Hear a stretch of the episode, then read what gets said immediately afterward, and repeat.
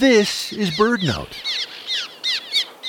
Imagine you're a cliff swallow, soaring and swooping on a long flight from South America in the spring. Sounds pretty nice.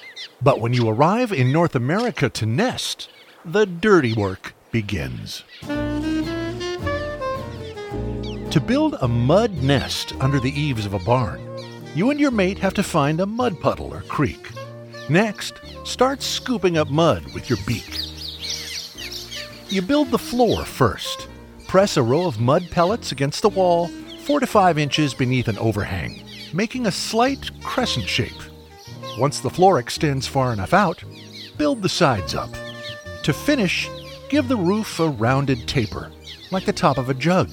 The opening, just wide enough to wiggle in and out, angles downward. Finally, line the inside with dry grass for the eggs. After days of work and 1,000 mouthfuls of mud, your nest is complete. And it's just one part of a large colony.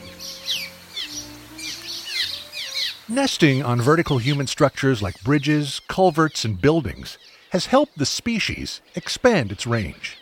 Even in new habitats, cliff swallow construction skills get the job done.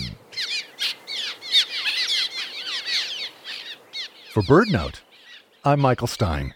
Today's show brought to you by the Bobolink Foundation